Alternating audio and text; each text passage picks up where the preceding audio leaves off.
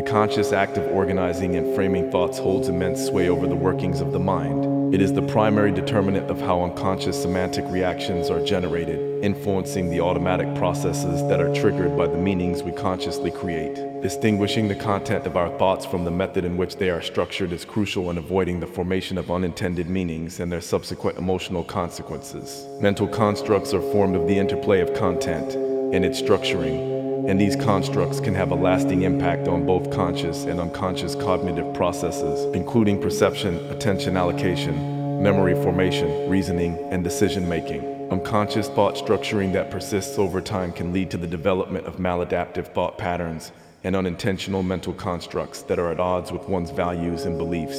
As the creators of meaning, it is incumbent upon us to exercise a high degree of awareness and intentionality in shaping our mental representations.